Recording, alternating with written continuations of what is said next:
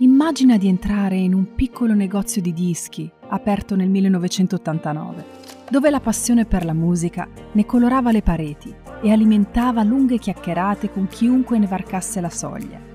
Era come una grande rimpatriata tra vecchi amici che ricordavano i tempi passati, davanti alla solita birra e ascoltando dell'ottimo rock.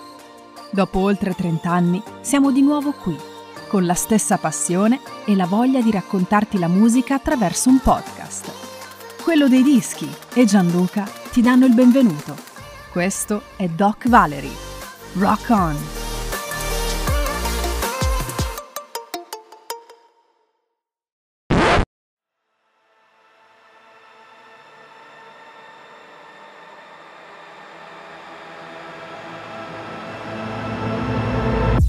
Oggi vi riporto negli anni Ottanta. Questo è uno degli album considerati come più importanti di quel decennio. Da tutti viene considerato il miglior lavoro di questa band. Loro sono gli U2 e questo è Joshua Tree. L'album viene pubblicato il 9 marzo del 1987 per l'etichetta Island Record. Prodotto da Brian Eno, l'album viene considerato dalla critica come il miglior lavoro della band vincendo nel 1988 un Grammy nella categoria Album dell'anno, inserito a Rolling Stones al 26 posto della classifica dei 500 migliori album della storia. L'album vendette addirittura 28 milioni di copie, di cui ben 10 milioni solo negli Stati Uniti. Questo fu uno dei periodi migliori per Bono e Soci, talmente ispirati da dare vita a ben tre album in successione, ognuno ha una storia diversa e ognuno piace addirittura a dei fan diversi. Pensiamo appunto a The Joshua Tree, a Rattle Dam che io personalmente adoro e l'esplosivo Actum Baby. Però Actum Baby forse sarà l'apice della carriera degli U2 perché negli anni successivi faranno molta fatica a scalare le classifiche, anche se poi i live, come ben sappiamo, segneranno sempre un sold out in tutti questi 30 anni. Ma torniamo a The Joshua 3. Fin dalle prime note è chiaro che il gruppo sia stato orientato più verso sonorità statunitensi. Eh, si abbandonano quelle atmosfere british di Unforgettable Fire una commistione di stili attingendo dalle loro origini e guardando al mercato oltreoceano, iniziando con sonorità molto più dure rispetto al passato e testi sempre più complessi e impegnati del talentuoso Bono. Rolling Stone scriverà la bellezza selvaggia, la ricchezza culturale, il vuoto spirituale e la feroce violenza dell'America vengono esplorati per ottenere degli effetti di fatto in ogni aspetto di The Joshua Tree Già nel titolo e nelle immagini sulla copertina dell'album, il blues e il country si mescolano chiaramente nella musica. Infatti Bono dice, smantellare la mitologia dell'America rappresenta una parte importante dell'obiettivo artistico di The Joshua Tree.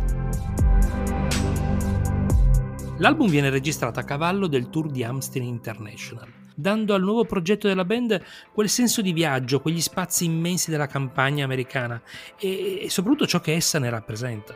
The Joshua Tree suona come un grande racconto a cavallo tra le parole e l'empatia per i luoghi visitati.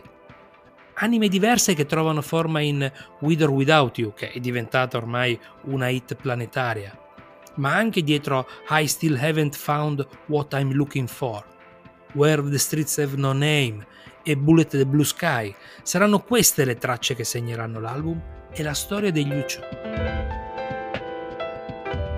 Ma come sempre dietro ogni album si celano quegli aneddoti, quelle curiosità che comunque rendono anche mitici certi lavori, a partire dal numero di tracce che secondo Bono sarebbero dovute essere molto più partendo da, eh, dai lati B che avrebbero dovuto comporre quasi un doppio album.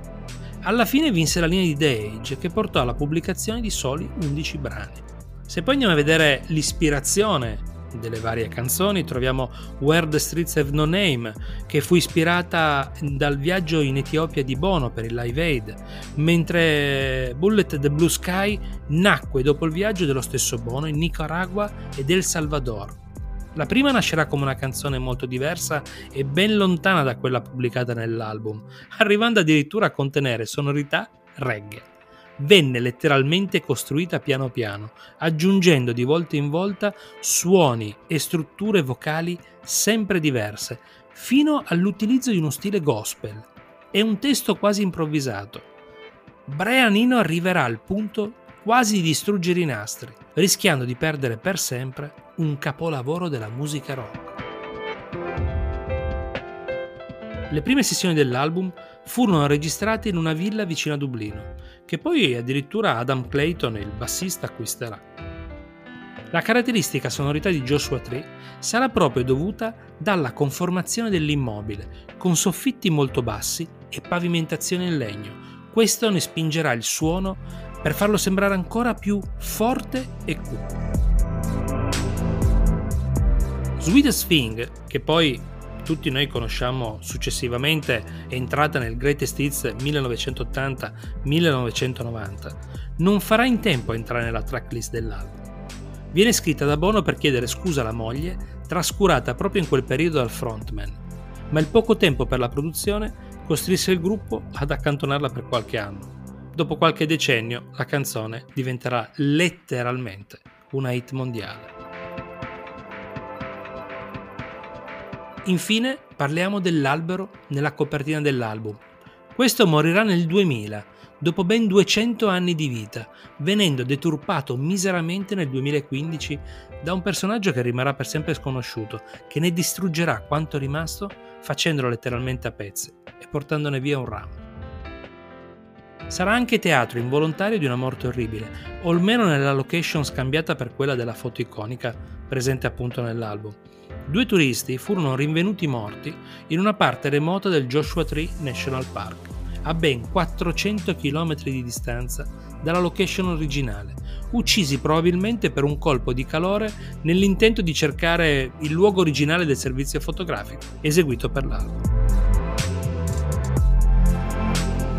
Ma alla fine quello che rimane di The Joshua Tree è l'intensità di questo capolavoro un album costruito intorno a quattro ragazzi irlandesi che portarono il loro patrimonio musicale a miscelarsi con sonorità folk, gospel, blues, trasformando The Joshua Tree nel manifesto musicale degli U2 e degli anni Ottanta. Questo è The Joshua Tree e loro sono gli U2.